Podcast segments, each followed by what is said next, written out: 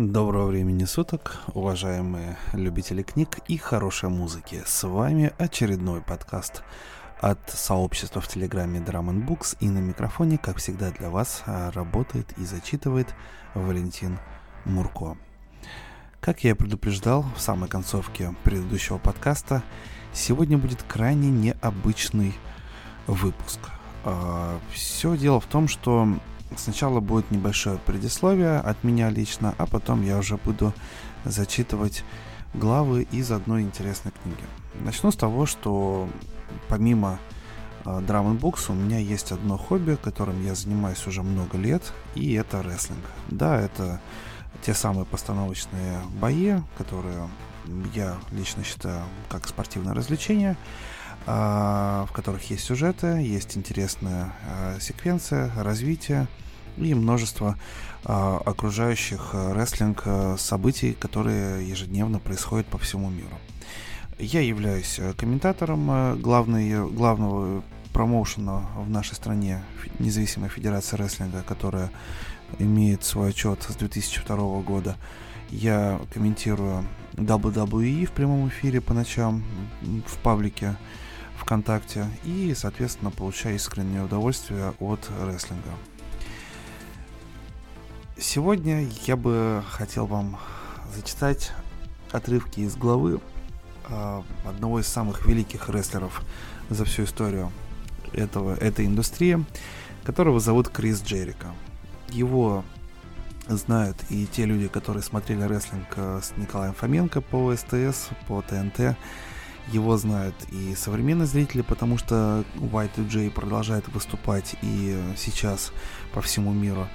И его знают рокеры, потому что Крис Джерика является лидером известной канадской рок-группы Фози. В общем, личность действительно величайшая. И вот э, он написал уже несколько книг про закулисье рестлинга, вообще про то, что такое рестлинг и э, что было интересного в его карьере, где описывал дикие пьянки, всю дичь, которая творится за пределами, э, ну, за кулисами, и которую, естественно, не видят обычные зрители. И я сегодня вот хотел бы зачитать. Также Пользуясь случаем, я бы я оставлю ссылочку в описании к этому подкасту. Это э, телеграм-канал моего одного из моих лучших друзей, Максима Матюшевского, в котором он э, пишет про рестлинг, про текущие события. Поэтому, если вы любите эту индустрию, либо же хотите, ну, скажем, окунуться э, в то, что происходит сейчас, и вам нужен надежный проводник, то вот, э, пожалуйста, подписывайтесь. Это не реклама, то есть это не какой-то э, платный пост, это скорее я пытаюсь поделиться с вами, с моими подписчиками, э, тем, что мне э, действительно интересно и то, что я люблю сам. И э, просто Максима, скажем так, советую просто за компанию, потому что он мой друг хороший. Ну что же, не знаю, понравится вам это или нет. Я постараюсь давать, если буду видеть термины в книге, я буду давать свои объяснения, ну, краткие, прям по ходу э, зач- зачитывания, чтобы вам было удобнее и понимать, и чтобы вы понимали вообще, о чем идет речь. Ну что же, приступим к книге Криса Джерика «Неоспоримый. Как стать чемпионом мира в 1372 легких шагах». Глава 1. Заносчивый придурок. Когда я вышел из темноты в залитую ярким светом прожекторов арену, в голове у меня вертелись лишь две мысли. Джуди Гарланд и мое промо. Промо – это речь, которую э, толкает рестлер, находясь в ринге или за его пределами. Теперь я знал, как Дороти чувствовала себя, когда попала из черно-белого тусклого Канзаса в ослепительно, полную ярких красок страну Оз. Я мог себе это представить, потому что был таким же беглецом – из размеренного и спокойного мира WCW в блистающий мир больших возможностей, которым являлся WWE. WCW и WWE на тот момент были главными конкурентами, и Крис Джерика перешел из одной компании в другую.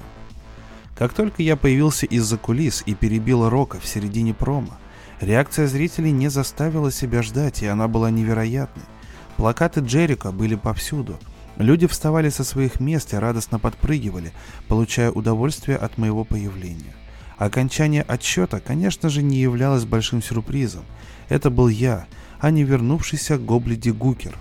Провальный гиммик Гектора Геррера, в котором он появился в 1990 году на Survivor Series. Гиммик — это образ по, на рестлерском жаргоне.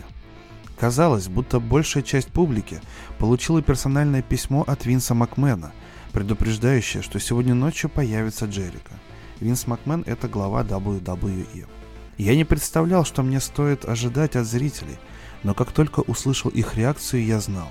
Покинуть WCW был правильный выбор. После 30 секунд моего дебюта в WWE я уже был большей звездой, чем проведя в WCW три года. Месяцы ушли на планирование этого момента, и я точно знал, чего хочу. Я смотрел концерт Майкла Джексона в Мехико-Сити и никогда не забуду его внезапное появление.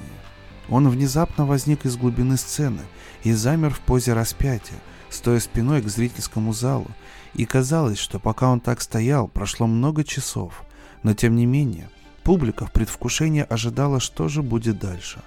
Он не торопился начинать. Ни один мускул не дрогнул на его теле. Он просто оставался неподвижным, как статуя, растягивая время перед тем, как обернуться и начать свое выступление. Я хотел сделать то же самое с моим дебютом. И вот я просто стоял спиной к публике в позе Иисуса Христа, предоставляя зрителям возможность пошуметь на славу. Титантрон это огромный экран над э, ареной, где дублируется все происходящее и где показывается, кто из рестлеров выходит. Титантрон высветил трехметровые буквы, составляющие Джерика, и толпа просто взорвалась после того, как увидела мое лицо. Я обернулся с надутыми губами, как у Пола Стэнли. Это лидер группы Kiss, характерным выражением лица которого было как раз такое, на своей физиономии, хотя выражение «отвратительная гримаса» больше подходило в том случае. Я подождал, пока публика немного успокоится, поднес микрофон к себе и провозгласил «Welcome to the Raw из Jericho». Слоган, похожий на Monday Night Jericho, который я использовал в WCW. Рок был, мягко говоря, удивлен, что какой-то заносчивый придурок осмелился украсть его звездный час – в свою очередь, ни о чем не беспокоясь, я опустился в монолог о том, как WWE превратилась в скучное и однообразное шоу, и как компания и фаны отчаянно нуждаются в спасителе, который приоткроет для WWE дверь в новый миллениум. И этот спаситель я. Я провозгласил себя ведущим этой вечеринки, человеком, который вдохновит весь мир скандировать «Вперед, Джерика, вперед!» повсюду, куда бы ни ступала моя нога. Затем меня перебил Рок. Как ты посмел прервать самого Рока и даже не представился? Меня зовут... Не имеет значения, как тебя зовут. Те фанаты, которые не знали, кто я такой или что я делал, радостно воскликнули после того, как меня заткнули. Рок продолжил свою вербальную атаку, обращаясь к моему прозвищу Y2J. Ты говоришь о своем плане Y2J, отлично. У Рок есть собственный план, и он называется K Ай Джелли. Это персональная смазка для сексуальных потребностей, которая заключается в том, что Рок собирается хорошенько смазать свой ботинок 45 размера, повернуть его боковой стороной и засунуть прямо в твою задницу. Так как я хил, э, на рестлинг-сленге хилы это плохие парни, фейсы это хорошие парни. Так как я хил, моя работа состояла в том, чтобы продавать свои речи, умело управляя словом. Собственно, этим я и занимался. Проблема в том, что у меня это получалось как у ошпаренной собаки. И глядя на мое лицо, казалось, что я в любую секунду готов заплакать. Это был прием, которому я научился в WCW, но в скором времени я понял, что тот тип хила, которого я отыгрывал, не сработает в новом мире WWE. В конечном счете, в течение пары минут моего первого промо я перестал быть самоуверенным, самонадеянным наглецом с прозвищем Y2J и превратился в капризную плаксу. Впоследствии я пытался отойти от этого образа и стать плохим парнем, но мои тщетные попытки сделали из меня комедийного персонажа Хила, которого нельзя воспринимать слишком серьезно. Несмотря на то, что тот вечер был классическим моментом в истории WWE, пересматривая его сейчас, у меня бегут мурашки по коже – я бы никогда не хотел повторить что-либо подобное снова. Но в 1999 году Я не знал ничего лучше. Вместо того, чтобы стать действительно серьезным засранцем, я оказался трусливой мультяшкой. Достаточно было одного удара, чтобы я превратился в хныкающего малыша. Худшая часть промо была в конце, когда Рок произнес свое фирменное «If you smell what the rock is cooking», по какой-то причине я скривил свое лицо в надутой гримасе, похожей на папая, увидевшего, как Блута ест шпинат с голой задницы Оливии Ойл. Оливия Ойл – это девушка, которую вечно приходилось папаю спасать от Блута. Было ошибкой так себя позиционировать во время дебюта в WWE. Из-за моей трусливой хильской манеры публике было сложно поверить в то, что я мог бы стать действительно достойным противником такой мегазвезды, как Рок – несмотря на то, что это и был изначальный план. Из-за папайских замашек мой поезд ушел. Однако были и другие причины, почему меня с самого начала не поставили на ту же вышину, на которой стоял Рок. Во-первых, я пришел из WCW, которая являлась вражеской территорией, и этот факт автоматически подставлял меня под гигантский микроскоп – Другая проблема состояла в том, что матчи в WWE были поставлены совсем по другому принципу, чем в WCW, что, конечно, было для меня непривычно. В WCW мы могли делать на ринге что хотели, а в WWE стиль был более серьезный и структурированный. В WCW я мог отмачивать любые комедийные коры для того, чтобы на меня обратили внимание. Это не то, что от меня хотел Винс Макмен, хотя никто мне толком и не сказал, что он от меня действительно хочет.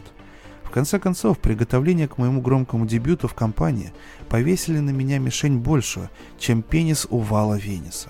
Я быстро понял, что не имеет значения, что я закончил и где я был, или какую репутацию я заработал за стенами WWE. Я должен был доказывать снова и снова, на что я способен, с самого начала. Я провалил первый раунд из-за идиотской реакции на слова Рока.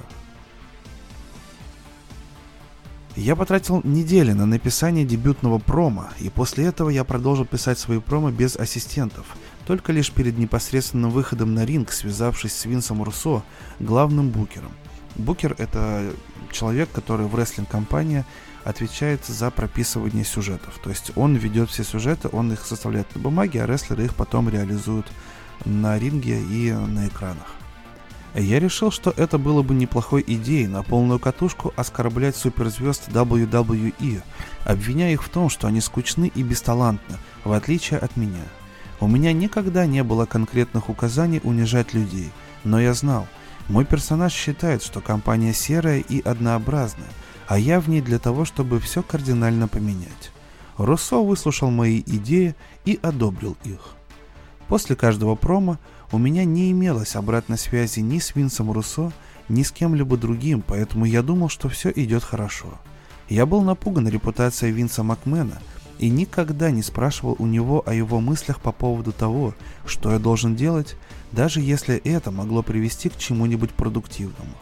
Рестлинг похож на гигантскую компанию старшеклассников, где если ты новичок, выглядишь по-другому и ведешь себя по-другому, то ты будешь осужден за это – в большинстве случаев за своей же спиной. Без каких-либо связей в моей новой компании у меня не было человека, который бы мог прикрыть мой тыл. Еще хуже, что из-за того, что я не спрашивал совета у Винса или у других парней, я заработал себе славу заносчивого придурка, который думает, что все знает. Сам того не подозревая, я становился причиной больших проблем. Спустя несколько недель в компании я находился в довольно затруднительном положении – с одной стороны, оскорбляя всех остальных, я отлично зарабатывал репутацию, встревая в телевизионное время самых больших звезд WWE и показывая мои навыки на микрофоне. С другой стороны, чем больше я обличал громкие имена, тем больше проблем сам себе и причинял. По мнению многих, я был всего лишь маленькая пешка, у которого в WCW был фьюд, это противостояние полноценное одного рестлера с другим, с принцем Яукеа, а теперь я не знал, что мне делать с таким громадным пушем, которым меня одарили. Пуш — это когда рестлера э, продвигают снизов доверху, то есть когда ему дают титулы, дают время эфирное и когда на него рассчитывают, и тогда его пушат. Когда я заключил контракт с WWE, я спросил у Винса, что вы хотите, чтобы я делал? На что он ответил, «Не волнуйся, я буду пристально наблюдать за тобой, как ястреб. Я тебе скажу, что я хочу, чтобы ты делал, и что я не хочу. Если мне что-то не понравится, я дам тебе знать. Ты будешь одним из моих подопытных кроликов». Он потратил много денег на меня. Контракт гарантировал 450 тысяч долларов. Огромная сумма по тем временам. Он слышал обо мне лестные отзывы и видел проблески большого таланта. Я даже не подозревал, что что-либо пойдет не так, потому что думал, Винс сразу же даст мне знать. Но он этого не сделал. Мое следующее появление было запланировано на Ро, проходившем в Милуоке. Ро — это еженедельное шоу о WWE, есть еще SmackDown. Я должен был встрять в промо гробовщика самого уважаемого рестлера за кулисами и одну из самых крупных звезд в WWE. Он называл себя воплощение зла, и я начал свою речь, называя его воплощением скуки, а затем перешел к тому, насколько серой и посредственной казалась мне его личность. Возможно, в этом не было бы никакой проблемы, если бы гробовщик не завалил свое промо. 15-минутный рассказ о том, как он и Биг Шоу гнали на мотоциклах по знойной пустыне, и у них кончился бензин, Биг Шоу приходилось есть скорпионов, ну или что-то в этом роде. Это было ужасно скучно. Он знал, что это скучно, зрители знали, что это скучно, Винс знал, что это скучно, Фунаки знал, что это скучно. И поэтому, когда я вышел и бросил ему словесный вызов, я только усугубил положение, ведь лежачего не бьют. Гроб ответил, сказав, что он больше проводил времени в душе, чем я на ринге. Сначала я думал, что он похвастался своей чистоплотностью. Может быть, у него такой гиммик, чистенький и гладко выбритый мертвец. Пока я не осознал серьезность его высказывания. Знай свое место и помалкивай. После этого за кулисами я встретил Шона Майклза. Он недоверчиво посмотрел на меня и дал мне совет. В следующий раз, перед тем, как ты начнешь свое промо, не забывай, кому оно адресовано. Это было дружеское предупреждение от HBK следить за своим языком. HBK — это прозвище Шона Майклза и расшифровывается как Heartbreak Kid. Ну, вот такое у него прозвище. Если бы я сказал Гробу перед своим промо, что собираюсь перебить его, то он бы выслушал меня и согласился с моим планом. Однако я перешел черту и унизил его, высказав все, что думал. Я не могу поверить, какое неуважение со своей стороны тогда проявил, так же, как не могли поверить в это и другие ребята из раздевалки во время моего первого дебютного месяца, особенно учитывая, насколько важно соблюдать священную иерархию в бизнесе. Уважай старших. Этот афоризм впечатался в мою голову, и об этом я никогда не забывал на протяжении всей моей карьеры. Но я был настолько одержим своими революционными идеями, что забыл эту прописную истину, и это заблуждение мне дорого обошлось. За каких-то два дня вокруг моей персоны поднялось больше шума, чем вокруг Аль Пачино и Роберта Де Ниро вместо взятых. Я старался играть персонажа, который должен был стать олицетворением перемен в компании, но нес абсолютную чепуху, в которую даже сам не мог поверить. К моему счастью, фанаты думали как раз наоборот. Я был нахальным типом, который верил в то, что ему все сходило с рук – хотя на самом деле все было иначе. Мой изначальный план появления на шоу в тот вечер на Ро был сегмент со Стивом Остином, в котором я должен был высмеивать его персонаж, пьяницу, который побрил свою голову, дабы скрыть стремительно редеющие волосы. Сейчас, вспоминая все это, я рад, что тот план поменялся, ведь Стив куда менее дипломатичен, нежели гробовщик, и не сомневаюсь, он бы заткнул меня так, что обо мне бы и не вспомнили. Но дела мои были и так плохи. Я и понятия не имел, насколько стремительно земля начнет уходить у меня из-под ног. Винс продолжал хранить молчание относительно результата моей работы в компании, что меня не могло не беспокоить. Сегменты с моим участием также оставались без каких-либо внятных комментариев с его стороны. Все остальное он держал под чутким контролем, заканчивая названием моего финишера. Финишер — это коронный прием рестлера, которым он обычно побеждает матч, когда его проводят. Я начал использовать Бостон Краб еще во времена моего пребывания в WCW, модифицировав его в Lion Tamer. Но Винсу не понравилось это имя, так как, по его мнению, то было очень созвучно с названием школы боевых искусств Кена Шембрака – Lion's Den. «У меня тут и так достаточно львов», — сказал мне Винс. Меня ничего не оставалось, кроме как придумывать новое имя своему финишеру. Если бы вы наняли тысячу мартышек и заставили бы их писать в течение тысячи лет, результат был бы куда более приемлемым, нежели то, что мне предложила креативная команда. Я держал в руках список с самыми идиотскими и несуразными названиями для финишера за всю историю этого бизнеса. The Salad Shooter – что-то похожее на шарпшутер, но название в честь продукта питания. The Rock'n'Roll Finisher. Но я же был рок-н-ролльщиком, ну, вы поняли. И The Stretch Armstrong. Без комментариев. И людям ведь за это платят. Уверен, что это были те же умники, что посоветовали Билли Ганну поменять свое имя на Билли Бичкейкс, Билли Сучьи Пироги, если переводить по-русски. С этим списком было бы незазорно сходить в уборную, но презентовать это как полноценная идея, извините. Поэтому я решил взять все в свои руки. Я хотел назвать свой финишер The Word Breaker, разновидность палдрайвера.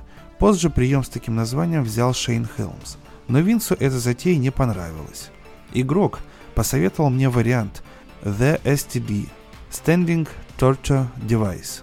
Я не был уверен, было ли это шутка или нет – но в то же время это была неплохая идея для тогдашнего гимика порнозвезды Вал Венеса. Однако мне это никак не подходило. Тогда я решил обратиться к немецкой пауэр-метал сцене.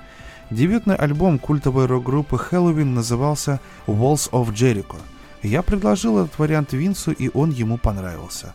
Все же, то было куда лучше, чем Билли Бич Кейкс. Глава вторая. Проклятие Джерика. По воле случая мой дебютный матч в WWE состоялся в родном для меня Виннипеге.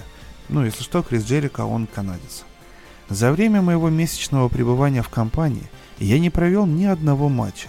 Все, что я делал, это произносил промо, в которых восхвалял себя любимого, своего персонажа и подогревал зрительский интерес к моему последующему дебюту на ринге. Для Виннипега я заготовил классическое хильское промо – Начинаю со слов, как я рад находиться в своем родном городе, в месте, как я вырос, где благодарен всем тем, кто пришел на арену поддержать меня и тому подобное, а потом резко меняю тему. Мол, я благодарен судьбе, что смог уехать из этого, промерзшего до основания городка, и мне стыдно от того, что именно здесь прошло мое детство. Однако в день шоу все рейсы из Майами были отменены в связи с угрозой теракта. Рок и Дило Браун – так и не смогли вылететь в Виннипег. Если мы с горем пополам смирились с отсутствием на шоу Брауна, то Рок был заявлен в мейн-ивенте в тот вечер. Его соперником должен был стать Биг Боссман в матче Nightstick on a Pole. Это тип матча с палкой, э, которую кто первый берет, э, тот получает преимущество в поединке. Начальники WWE запаниковали. Кто мог бы заменить их главную звезду – кто мог бы взорвать зал так, как это умеет Рок? Крис Джерика, вот кто. Я был выбран официальной заменой Рока на шоу, но совсем забыл об одном из своих главных правил в нашем бизнесе. Всегда держи при себе свое обмундирование. Потратив около получаса на дорогу до родительского дома и обратно, я вернулся на арену как раз вовремя.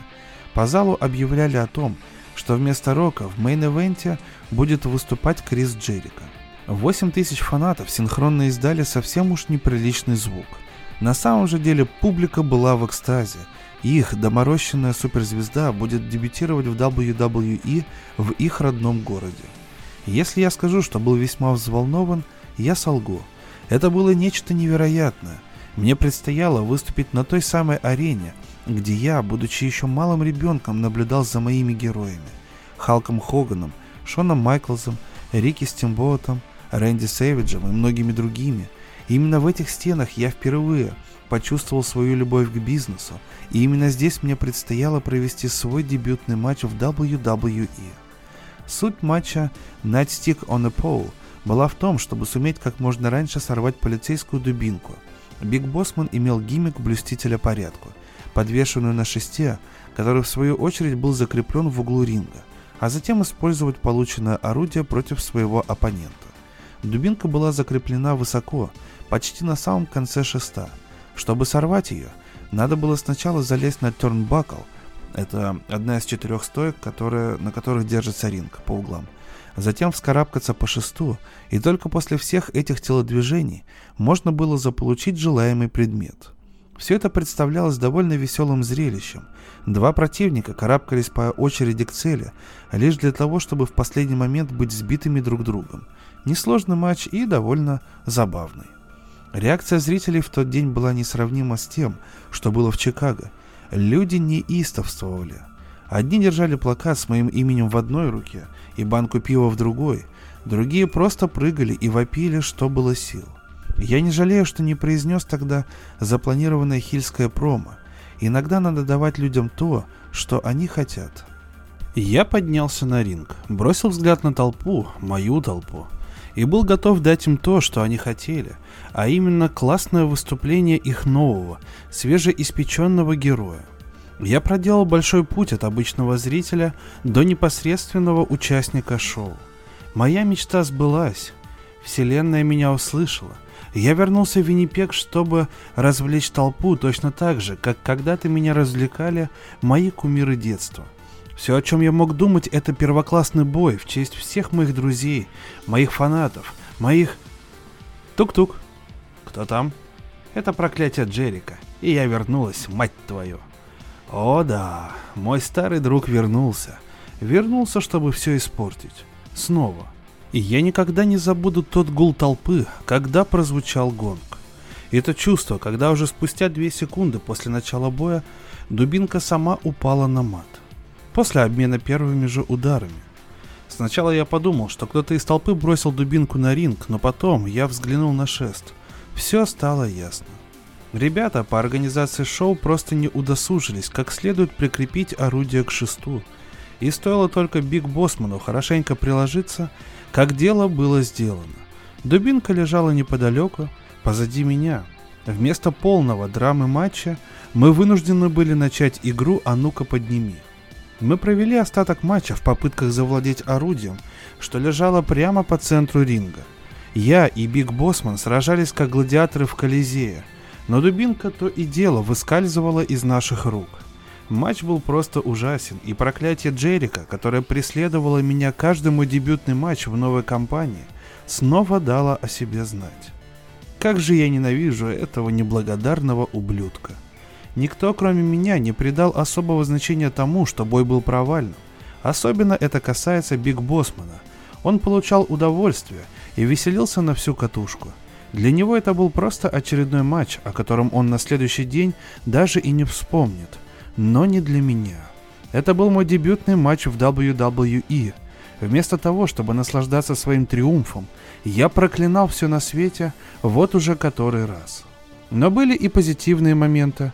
После моей победы в честь славных жителей Виннипега я пригласил их всех отпраздновать эту самую победу вместе со мной в местном ночном клубе. Владелец заведения был так признателен мне за в каком-то роде бесплатную рекламу, что подарил мне бесплатную выпивку за счет заведения пожизненно. Несмотря на то, что спустя год этот клуб закрылся, мне было безумно приятно удостоиться такой чести. Это был настоящий теплый прием. Толпа моих друзей поздравляла меня и не уставала повторять, как же они гордятся мной. Все они в один голос заверяли, что матч получился отличным и вовсе не придавали значению тому эпизоду с преждевременно освободившимся орудием в начале матча. Клуб был забит до отказа, и, оглядевшись, я увидел множество знакомых лиц, те самые лица, что я видел 8 лет назад, когда делал свои первые шаги в рестлинге. Они остались со мной, они стали свидетелями моего звездного часа в нашем общем, родном Виннипеге. Когда я только хотел начать заниматься рестлингом, в моей голове начали возникать идеи насчет мест, где я бы хотел когда-нибудь выступить. И я выделял четыре. The Winnipeg Arena в Виннипеге, Каракуэн Холл в Токио, Арена Мексика в Мехико-Сити и Мэдисон Сквер Гарден в Нью-Йорке. И вот, спустя всего два месяца пребывания в компании Винса Макмена, я осуществил мою мечту. После своего ужасного дебюта в Виннипеге я отправился в Нью-Йорк, чтобы выступить там на MCG-арене, последний в моем списке. Мэдисон Сквер Гарден – всемирно известная арена, где в недалеком прошлом мой отец, Тед Ирвин, убийца с лицом ребенка, сыскал славу, будучи игроком Нью-Йорк Рейнджерс, команды НХЛ, чьей домашней ледовой площадкой была именно этот дворец. Я припоминаю, как в возрасте четырех лет наблюдал за отцом с трибун и постоянно жаловался на шум, царивший на арене, и на то, что отец никогда не смотрел на меня во время игры, а я всего лишь хотел, чтобы он хоть изредка улыбался мне и махал ручкой, когда убегал в прорыв к воротам соперника. MCG-арена всегда стояла особняком в любом бизнесе, хоть как-то связанном со спортом. Как гласит старая мудрость, если тебе удалось сюда попасть, то тебе открыты все двери – если фанаты бурно реагируют на твое выступление в этих стенах, готовься к пушу со стороны руководства, с подачи Винса Макмена в частности. Этой схемы придерживался еще Макмен-старший, поэтому младший чтил семейные традиции бизнеса. Сам Винс не пропускал ни одного шоу, что проходило на самой главной арене Нью-Йорка, независимо было ли это домашнее шоу или еженедельник. В очередной раз мне предстояло унизить фанатов с помощью своего меткого промо. Винс предложил мне начать со слов «Добро пожаловать на Мэдисон Сквер Джерико», что, безусловно, вызвало бы бурю негодования со стороны нью-йоркцев. «Добро пожаловать на Мэдисон Сквер Джерико», и я помпезно произнес микрофон, и толпа протяжно загудела. «Я спаситель WF». «Что?» Во время моей речи микрофон на секунду выключился и прихватил заодно букву W. Пребывая в легком замешательстве, я тем не менее продолжил промо и готовился нанести ощутимый удар по самолюбию жителей Зеленого Яблока. «Вы никудышные ебантяи. Я...» Мой микрофон вел себя так, будто вспомнил выступление Бубы Рэя Дадли в ECW, делая в свою очередь мое выступление бесполезным. «Я собираюсь... это...» Мэд... Ко... Проклятие Джерика в этот раз решило соригинальничать, решило оставить свои старые обязанности и взяться за мое промо. Ввиду технических неполадок, реакция зала на мою речь была примерно такой. бу Потом что-то похожее на мяуканье, затем неловкая тишина и, наконец, добротный, ехидный гогот. Я со злости бросил микрофон, что привело к громогласному ликованию всех присутствовавших. Винс наблюдал за этим, находясь в непосредственной близости от происходившего, и качал головой, не в состоянии поверить в то, что он сейчас видел. Но на этом мои приключения в тот вечер не закончились. Мне было велено вмешаться в бой Стива Блэкмана и Кена Шемброка, отвлечь Шемброка и заставить его гнаться за мной до самого выхода из арены. Шемрак был бывшим бойцом ММА, параллельно выступавшим в рестлинге, так что он, так сказать, не совсем был в теме. Он думал, что если ему было сказано преследовать меня, то преследовать надо на полной скорости. И я знал, что если он меня догонит, то обязательно покалечит. Когда мы выбежали из зала, скрывшись от зрительского взора, я притормозил, но Кен к моему огорчению нет. Он хорошенько приложил меня. «Кен, тебе не обязательно было меня бить, нас же никто не видел». Я знал, что смогу догнать тебя. Он лаконично ответил. У меня было чувство, что этот парень гнался бы за мной столько, сколько потребовалось бы, но мне, можно сказать, еще повезло. На очереди был SummerSlam. Это одно из главных шоу в году в WWE. Еще одно промо. В этот раз адресованное члену группировки D-Generation X Роуэт Догу. Дог забрался на ринг под оглушительные вопли толпы и представился I'm R to the O to the A to the D to the D to the O to the double G. Его прервал я своим уже фирменным отсчетом. Он претерпел некоторые изменения. С 10 секунд сократился до 5, а потом и вовсе до 3. И произнес следующее. «Думаешь, ты кого-нибудь удивил, когда проговорил свое имя по буквам? Тоже мне. Попробуй удивить меня. Произнеси по буквам слово «безотрадный». Камера взяла Роа Дога крупным планом, и можно было прочитать по губам, как он произносит я даже понятия не имею, что это слово означает. Это был один из моих самых удачных сегментов в моей ранней карьере в компании. Я был в ударе в тот вечер, и Роад Дог отлично сыграл роль моей боксерской груши. Но даже несмотря на это, я все еще был далек от своей цели. Я был на SummerSlam, но только ради промо. Это я должен был чувствовать себя безотрадным, мой первый, транслируемый по ТВ матч состоялся на самом первом эпизоде SmackDown. Моим оппонентом стал Роуд Док. За кулисами мне в руки попался листок с кардом на шоу, и он выглядел совсем иначе, нежели в годы моей работы в WCW.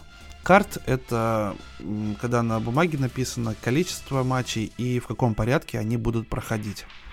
Сразу под строчкой «Джерика против Роу Дога» значились чьи-то инициалы.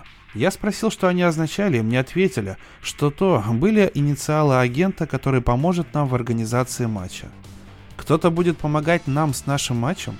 Это было в новинку для меня. В WCW агентов не было. Нам нужно было всего лишь зайти в офис, что находился на арене, и который именовался не иначе как The War Room, подойти к главному букеру, Кевину Салливану, который в свою очередь говорил нам, кто должен был победить, сколько времени нам отведено и прочие мелкие детали, касающиеся сюжета. Все остальное мы контролировали сами, без указаний из офиса. Но здесь, в WWE, ветераны рестлинга были наняты для того, чтобы работать с юными талантами и помогать нам делать матч таким, каким хочет видеть его руководство и Винс в частности. Все работали на то, чтобы сделать лучший матч, который только могли. Таков был план. Однако, даже несмотря на старания моего агента, Блэк Джека Ланза, предпринять что-либо, чтобы помочь нам, мой матч с Роуд Догом в лучшем случае можно было назвать посредственным. И после всего этого у Руссо появились другие планы насчет меня. Он решил, что мне нужен телохранитель, человек, который бы мог выполнять всю грязную работу. Чего я не знал, согласившись с этой идеей, что человеком, с которым меня поставят в пару, будет мистер Хьюз. Кертис Хьюз, бывший игрок в американский футбол, который когда-то весил 400 фунтов, но в то время, когда я начал с ним работать, его вес был около 250. Я называл его здоровяк Кертис. Фамилия Хьюз созвучна с прилагательным huge, огромный, больших размеров. Но Руссо это прозвище не понравилось, потому что Хьюджес прилично похудел и больше не был таким здоровяком, как раньше. Честно говоря, он был не намного больше меня самого – но Руссо думал, что Хьюз отлично выглядит, и настоял на том, чтобы поставить нас вместе. Сначала я на него и внимания не обращал.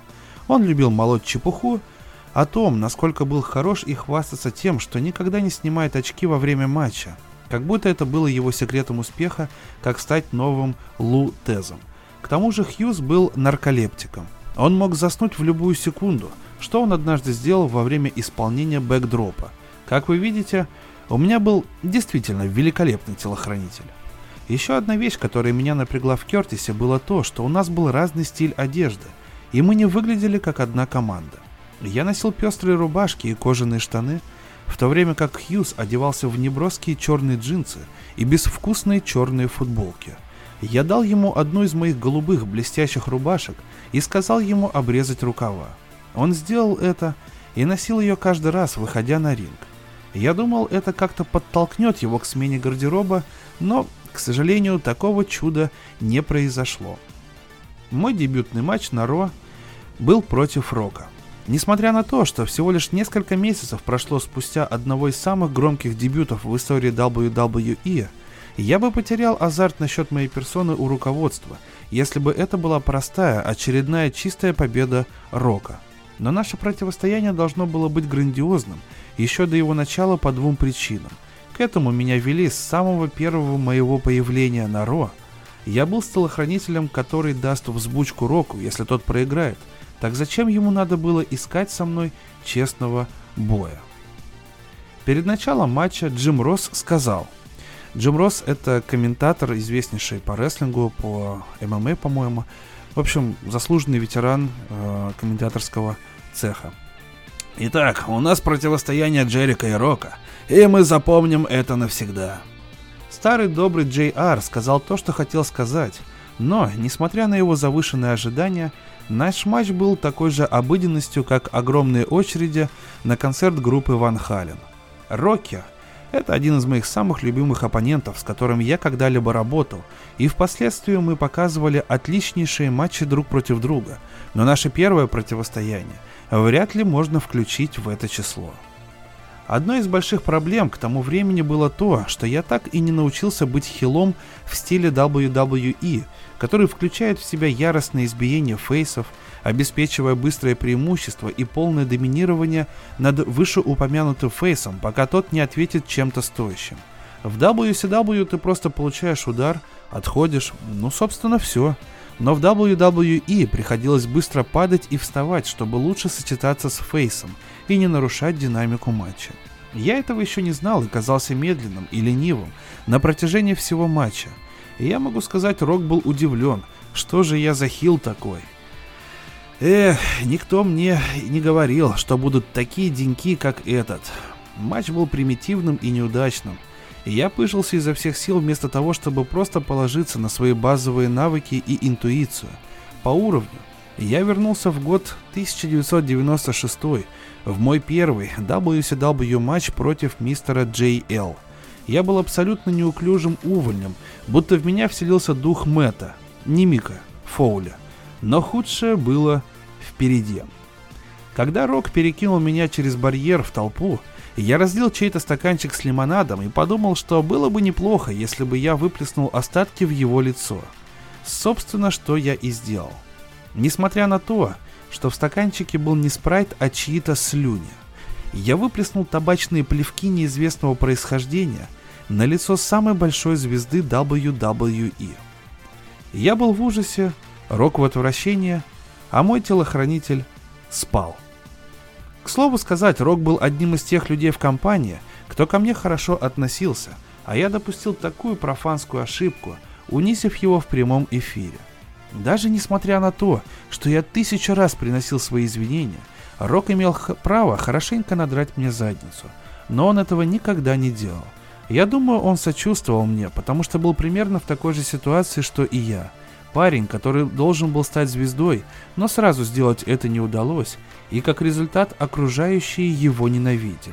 Но он точно не был рад своей встрече с чьей-то слюной, и после матча Рок провел в душе около 40 минут. После того, как я сделал Року худшую маску для лица, я просто хотел, чтобы матч закончился, что и произошло в скором времени. Выспавшийся Хьюз передал мне стул, которым я так и не сумел воспользоваться, потому что Рок провел мне рок-ботом прямо на него. Это было довольно больно, но не настолько трагично по сравнению со всем матчем. После того, как Рок удержал меня для победы, я окончательно разбудил Хьюза и мы отправились подальше от ринга – Оба мы знали, что наша работа слегка попахивала.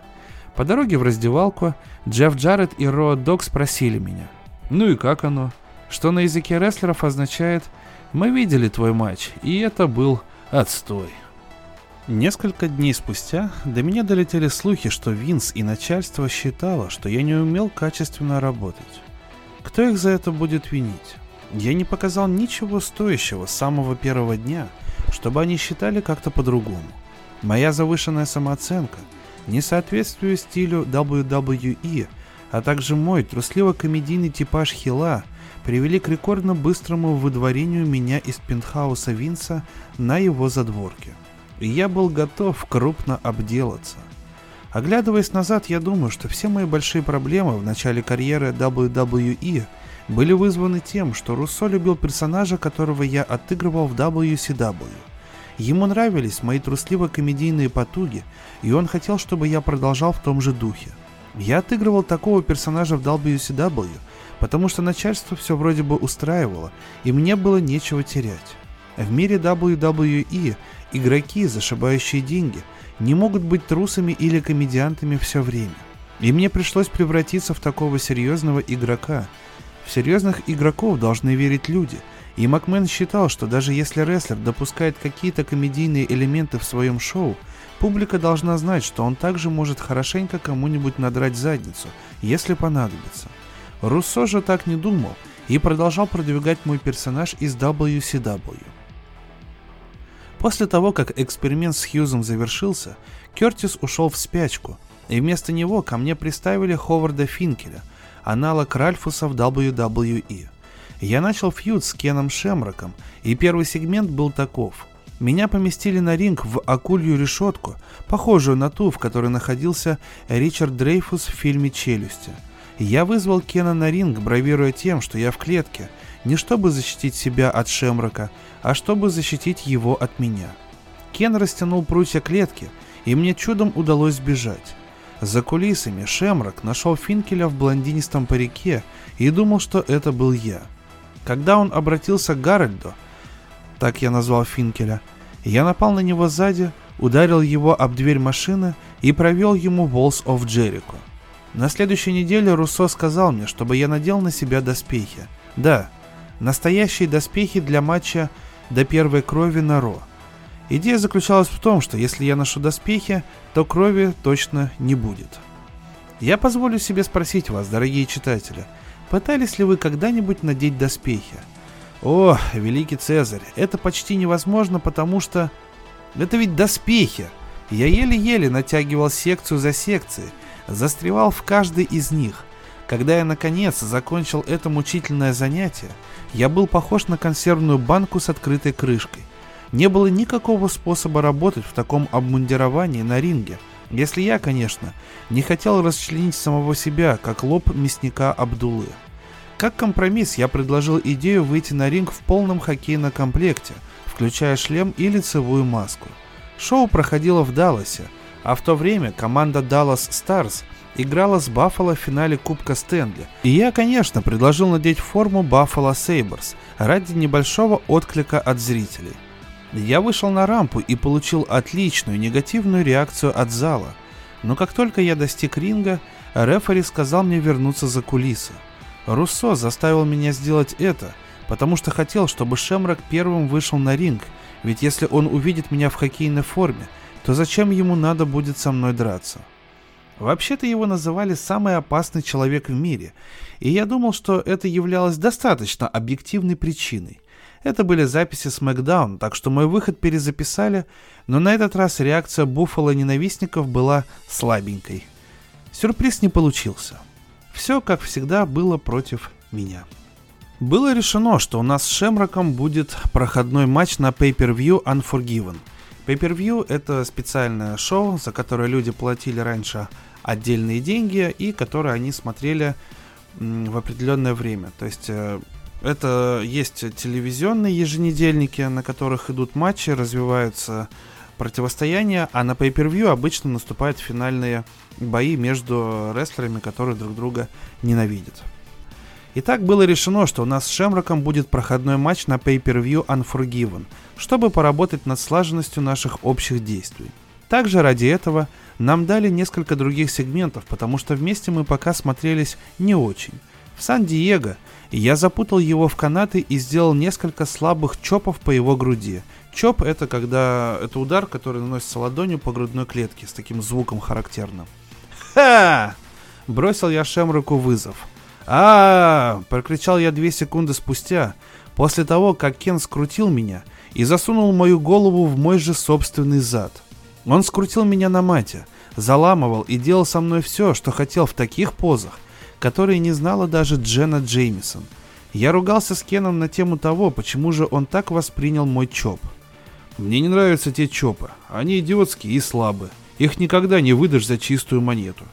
Это было справедливо, но тем не менее, я посоветовал ему в следующий раз, когда я сделаю то, что ему не понравится, просто высказать мне это, а не превращать меня в оригами из плоти и костей. В заключение мне надо было ударить его стулом, но когда я подошел к рингу, чтобы его взять, все, что я увидел, какую-то непонятную, красную, обитую войлоком вещь. Нужно сказать, что замена брутального удара стальным стулом на объект, покрытый плюшевой красной тканью, не самое удачное решение – я надеялся уничтожить самого опасного человека планеты оружием, которое использовали подруги Хью Хефнера, чтобы его возбудить. Но атласная секс-игрушка это все, что было доступно, и с помощью нее я обхватил шею Кена. Шемрак посмотрел на меня с отвращением, а публике было наплевать. После этого инцидента у меня начались неприятности с агентом Джеком Ланза за то, что я не убедился в нахождении стула рядом с рингом – с каких это пор я отвечаю за мебель вокруг ринга? Слава богу, что мне не сделали выговор из-за того, что я вовремя не поменял туалетную бумагу в уборной. Шемрок вскоре закончил свою карьеру в WWE из-за серьезной травмы шейных позвонков и был заменен X-паком для матча на Pay-Per-View. У меня были некоторые идеи, которые я хотел попробовать с Кеном, и я думал, они также сработают с Паком. Но было уже 4.30, шоу начиналось в 8, а его все не было.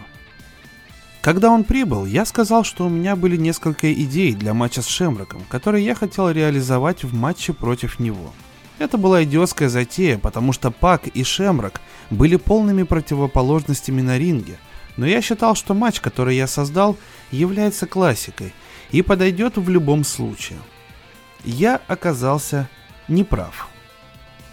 Короной X-Пака был Бронко Бастер, это когда один парень лежит в углу, в то время как он на него запрыгивает и тычет своим X-пенисом в лицо оппоненту.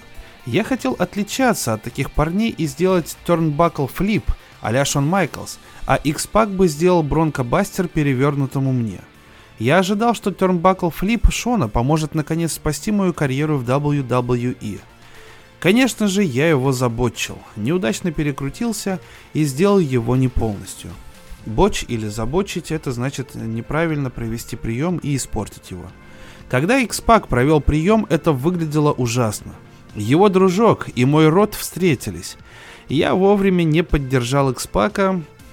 Публика вообще не отреагировала на сей акт, как и на убогий исход матча по дисквалификации. X-Pac хороший рестлер, и матч должен был быть неплохим, но он таким не стал, просто мы плохо сработались. Позже я спросил Пака, что он думает по поводу всего этого. Он сказал, это было то, что было. Перевожу. Матч отстой, мой друг, и мы оба это знаем. Проклятие Джерика продолжало свою шумную вечеринку, круша мебель в банкетном зале. Я начал спрашивать себя, будут ли у меня еще когда-нибудь хорошие матчи. Я был недоволен своим продвижением в WWE и нуждался в ком-то, кому бы я мог доверять и обратиться с поддержкой. Мой выбор пал на Лени Клея, моего старого друга из Калгари, который закончил работать в Японии с гиммиком доктора Лютера и жил в то время в Сиэтле. Я доверял Лене и знал, что он трудолюбивый человек и мог отыгрывать любую роль или гиммик, который бы ему дали. Я пошел к Макмену и сказал – у меня есть друг, который отлично бы вписался в WWE, и хочу, чтобы ему дали шанс. Он хороший человек? Спросил Винс. Я его заверил в этом, и Винс послал меня к Руссо. Тот попросил фото и запись выступления. После всех лет Леня так и не обзавелся хорошим качественным видео для своего портфолио. Я сам загнал некоторые фрагменты из его выступлений в редактор, подрезал, подкорректировал и сделал четырехминутный клип под The Call of Cthulhu группы Металлика. Клип я передал Руссо. Я хотел, чтобы он получил работу, потому что он заслуживал большего, и это было важно для меня, так как мне нужен был кто-то, с кем бы я мог вместе прорываться к звездам. К сожалению, все мои попытки были безуспешны. Он не получил работу. Мое одиночное плавание продолжалось. Глава 3. Шиза Делюкс. Я всегда считал себя перспективным рестлером, способным показать добротный матч вне зависимости от оппонента и условий. Но сейчас я столкнулся с реальностью. Никто не хотел работать со мной. Я просто не мог примириться с этим, а время шло. Мне нужен был человек, который смог бы научить меня трезво смотреть на вещи и привить мне необходимую уверенность в своих силах. И я знал такого человека. Пат Паттерсон выступал по всему миру, а карьеру закончил в WWE. Но именно в качестве букера и агента он добился большего успеха, нежели за свою карьеру рестлера. Пат – это настоящий джедай рестлинга и по совместительству умнейший человек из всех тех, с кем мне доводилось работать. Он научил меня многому, особенно что касается подготовки матча и непосредственно хода боя. И когда мы впервые встретились с ним, я даже представления не имел, как мало знал тогда об особенностях нашей профессии. Неделю за неделей я, как губка, впитывал все, что мне говорил Пат. Он всегда был дружелюбен, потому что мы оба канадцы, и он знал, что я тренировался в Калгари. Уйму времени мы уделяли обсуждению памятного матча, еще одного нашего знаменитого соотечественника Бретта Харта против Шона Майклза на Расселмании 12. Пату тогда лично позвонили эти две легенды и попросили оказать помощь в организации матча. Он также был агентом Рока в свое время, поэтому матчи с участием Брамы Була можно было пересматривать по нескольку раз. Мой бой с ним не в счет. Я заверил Пата, что мог бы быть таким же успешным и полезным для компании, как и Рок. Всего-навсего надо было изучить пару трюков и чуть изменить отношение к работе в целом. Это был не эгоистичный порыв, скорее желание расти в профессиональном плане. У меня был необходимый опыт и знания, которыми не каждый в тот момент в компании мог бы похвастаться. Другое дело, я понятия не имел, как их использовать. Иными словами, я знал заклинания, но не имел волшебной палочки. А Пат – тот волшебник, что поможет мне ее отыскать. Пат был родом из Монреаля, и у него был своеобразный французский акцент и такое же своеобразное чувство юмора, раз за разом употреблять одни и те же шутки. «Эй, Крис, знаешь, кто тут о тебе спрашивал?» «Кто?» «Никто». Или «Эй, Крис, твой матч на сегодня отменили». «Правда?» «Да, всем плевать на тебя и на твои матчи». Он не упускал ни единой возможности продемонстрировать свое потрясающее чувство юмора. Однако Пат всегда становился серьезным, когда дело касалось рестлинга. Он не стеснялся давать мне советы по поводу моей работы. Пат посоветовал мне перестать работать так, будто я нахожусь в другой стране. Он помог мне понять, что где бы я ни работал, подход должен быть особенный. Мексика отличалась от Японии – Япония от Германии, Германия от ECW, ECW от Smoky Mountain. Я вдруг понял, что работа в WCW и WWE требовала схожих навыков и качеств, чтобы стать первоклассным исполнителем. Но я даже понятия не имел, что надо было сделать, чтобы стать большой звездой в WCW. Я никогда не работал с Нэшем, Стингом, Хоганом, Люгером или Сэвиджем – все, что я знал, это то, что у меня за плечами огромный опыт выступлений в различных странах. Но всего этого, тем не менее, было недостаточно, чтобы стать топовой звездой в WWE. Пат дал мне понять, что я способен на большее. Он видел во мне то же, что и я. Желание добиться успеха во что бы то ни стало. И я стал с жадностью внимать каждому его слову. Мы вместе крутили пленки с записями моих матчей, обсуждали плюсы и минусы моего выступления, разбирали все по полочкам. Старина Пат любил повторять, что такие вещи, как терпение и способность прислушиваться к публике, точнее, желание дать им то, что они хотят или не хотят, все эти маленькие, казались бы, детали делают из просто хорошего работника работника успешного. Он также подметил, что мне следует поработать над таким моментом, как выкидывание соперника за ринг через канаты. По его словам, я делал все неправильно. Не следует прилагать максимум усилий при проведении этого элемента в матче, тем более заваливаться всей своей тушей вслед за соперником за ринг. До сих пор, когда я выкидываю какого-нибудь парня за канаты, я вижу перед собой лицо ухмыляющегося пата. Еще одним человеком, сильно повлиявшим на мою карьеру в WWE, был агент Блэк Джек Ланза. Ушедший на пенсию в возрасте около 60 лет рестлер, чей автограф мой отец получил для меня в 1978 году. Он был резок в том, что касается критики в чей-либо, но не в свой адрес. Его манера критиковать была сродни табачному дыму. Мои матчи в то время были ужасны, и это просто чудо, что я не схлопотал рак от дыма – о моих действиях на ринге и за его пределами, что исходило от Джека. Однако ребята в раздевалке всегда находили способы, чтобы хорошенько подшутить над Ланзой и его ворчливой натурой. Однажды в Майами Мик Фоли, который ни разу не побеждал меня в рестлинг-матче, проходя через подтрибунное помещение к рингу, обронил фразу «Посмотри, как на это отреагирует Ланза». Он вышел на арену, взял микрофон и рассказал 15 тысячам фанатов, как он утром в тот день загорал на пляже, и какой-то фэн подбежал к нему с копией его книги «Have a nice day». Кстати, спрашивайте в приличных книжных магазинах рядом с вашим домом. Но не успел паренек дать книгу на подпись Фоля, как наступил на крем от загара, который Мик бережно оставил рядом со своим комфортным лежаком. Парень не удержал равновесия и упал прямо на спину. Он корчился от боли, способный лишь на то, чтобы выговорить «Мик, я не смогу быть на шоу сегодня». Мик обескураженно посмотрел на парня. «Я сожалею, приятель. Могу ли я что-нибудь для тебя сделать?»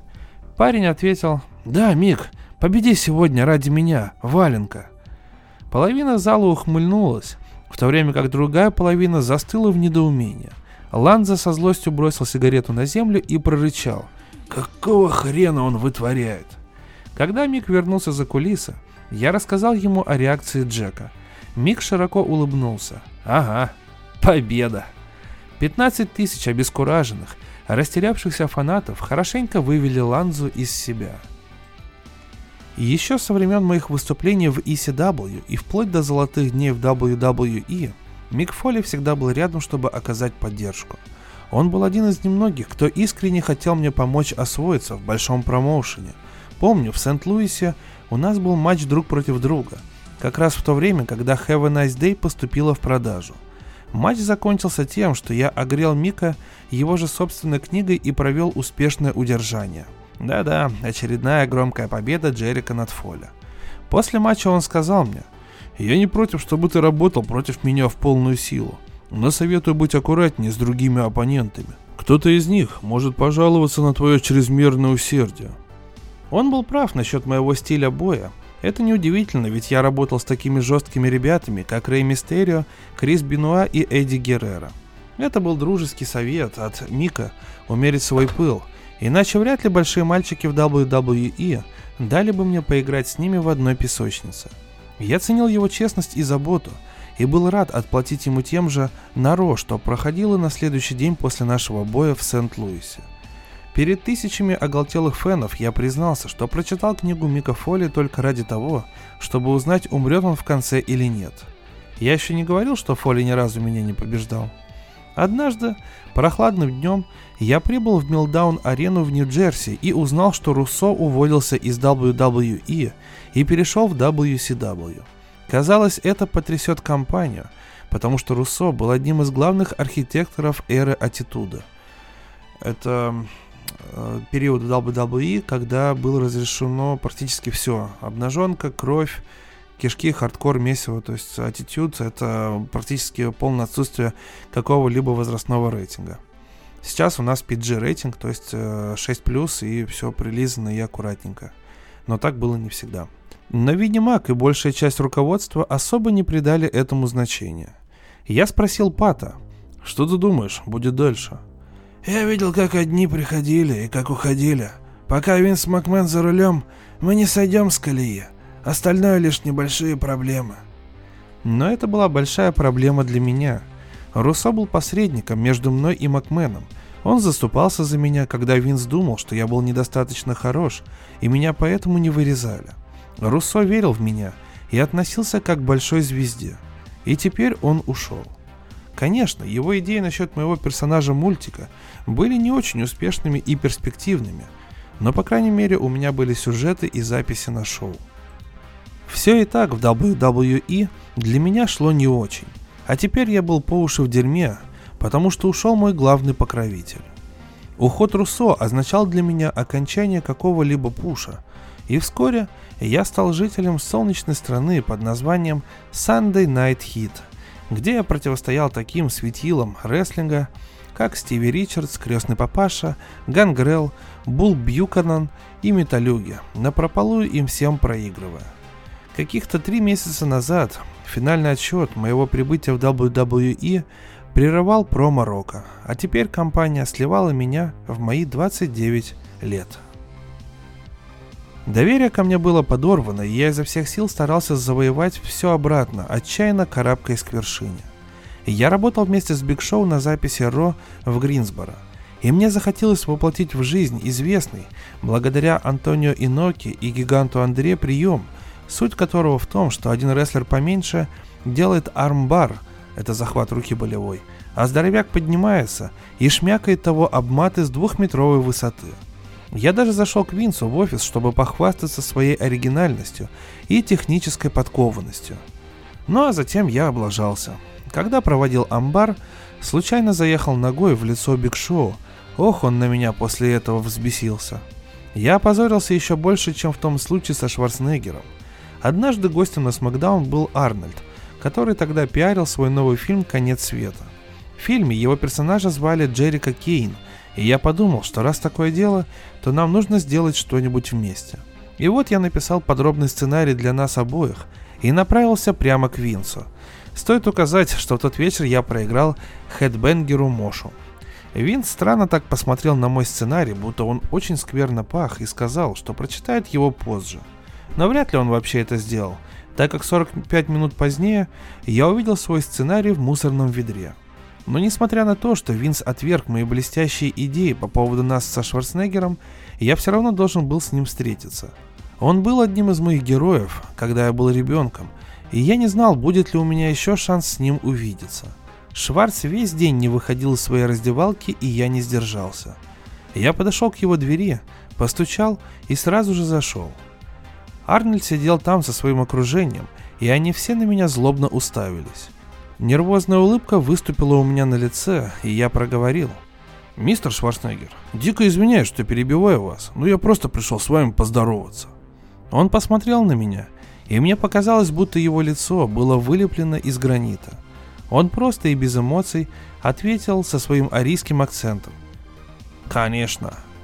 Последовал диалог. «Вы хорошо проводите время?» «Конечно», вы готовы разорвать весь зал своим появлением сегодня? Конечно. Ваша мама любит бананы? Конечно. Можно с вами сфотографироваться? Конечно.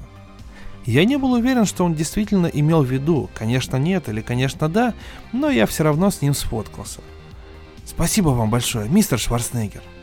Конечно. Я задержался еще на пару мгновений, ожидая хотя бы какое-нибудь подобие улыбки или гримасу, что угодно, лишь бы убедиться, что это действительно был человек. Но я так этого и не дождался. Он посмотрел на меня своим непроницаемым выражением лица, а затем я вышел за дверь, а также из жизни этого человека навсегда.